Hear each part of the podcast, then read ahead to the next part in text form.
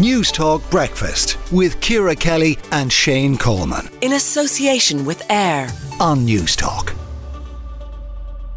Now, radical action similar to Ireland's 2004 ban on smoking in the workplace is needed to deal with cardiovascular disease and other killer diseases. That's the message in a report today by the Irish Heart Foundation. And Dr. Eva Orsmond, medical doctor and specialist in overweight and obesity at the Dr. Eva's clinics in Dublin and Galway, joins us now. Do you agree, Eva, with good morning to you, with, with what the Irish Heart Foundation is saying? We need to cut out salt, we need to have warnings on, on, on things like, like high fat and high sugar foods. What needs to be done? Yeah, Ciara, good morning. Of course, absolutely agree. And uh, today's, this is very actual because today is actually World Diabetes Day, which is actually one of the major killers.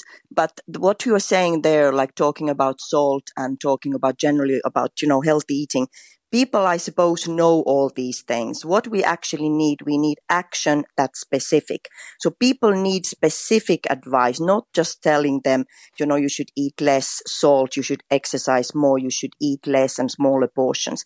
We actually need to really start educating people and giving them specific advice that they know exactly what to do. Okay. So just if you, for, for example, think about that today's World Diabetes Day and there are over 250,000 diagnosed diabetes diabetics in Ireland. And we know that that disease treatment is taking over 10% of the health budget. And we still, there are hundreds of thousands of people who don't know that type 2 diabetes mainly can be uh, reversed, especially if it's the reversal is taken place within five years of diagnosis.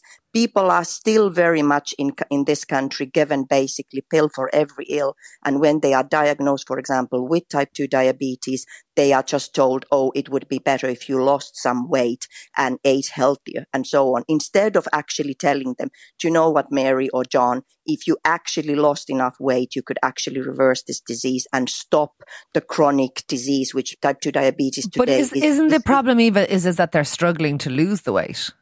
No, but I think what is happening is that we don't give people specific advice. We are showing them the old fashioned food pyramid that is at the moment still in Ireland based on fruit and a lot of carbohydrates. We, we tell people if they're eating, let's say two, two, uh, two Weetabix or a little bit of porridge, they're told cut down your portions. But we are not telling them exactly what we don't give them. Um, for example, group, we, we, should, for example, set up a group, um, meetings in hospital where people meet in groups and they are monitored one by one. Okay, you, you, you said we're not really giving them specific advice. So you're you're on no. air. You're you're talking to 150,000 people. What specific advice would you like to give them? For example, that you would tell people, for example, that how many, how many grams of vegetables you need to eat a day, how important is fiber in your diet, that also where can you cut down on the calories? Because the end of the day, weight loss is down to energy deficit. And for example, me starting to talk here about calories or energy in food, this is very boring, this is not sexy, this is not friendly. Then we are living in this world of body positivity. And if I talk and say, you know, excess weight is a risk factor, this we shouldn't, we should look at this from a health perspective, then somebody comes and said, oh yeah, but we need to accept people the way they are. That's fine. But when we're talking about young people who are overweight, we know that this belly fat, especially, which is basically reflecting the deep visceral fat where the chronic inflammation comes from. We should tell people but, there are two different types of fat. And, and I Overall, totally take what you're saying, okay, about, about, you know, being overweight isn't, isn't good for your health. But but the reason people talk about body positivity is because there's so much fat shaming, surely, in society, Eva. Yeah, I don't know. Um, I'm sure you know because there is this concept. There has been this concept that somebody is overweight, they are lazy and they are slow and all the rest. Which obviously, in a way, they are slower because it's it's a really tough world to carry that excess weight. But the point there is that we have not. Obviously, once also you get into the bad sort of unhealthy eating habit um, because of your insulin production and all the hormones that are disbalanced in your body, it's more difficult to get into the healthier routine. This is where people need support. And that's why, Ciara, I'm saying we should start with education at school levels. We should have public health action, which is, which is long term, not just always saying like, should we be weighing kids in school?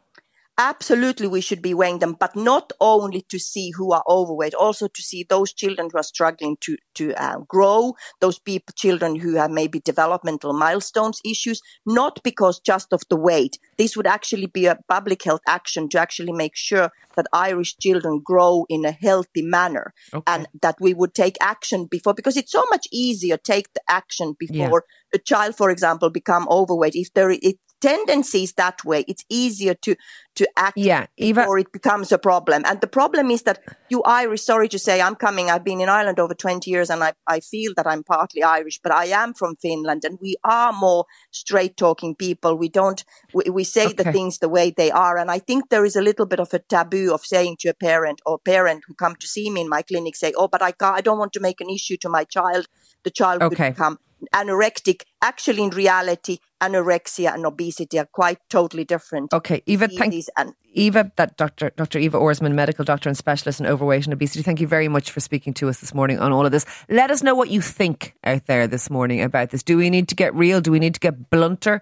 Do we need to be giving feedback to people about all of this stuff? 087 1400 106 is the WhatsApp. Newstalk Breakfast with Ciara Kelly and Shane Coleman. In association with AIR. Weekday mornings at 7 on Newstalk.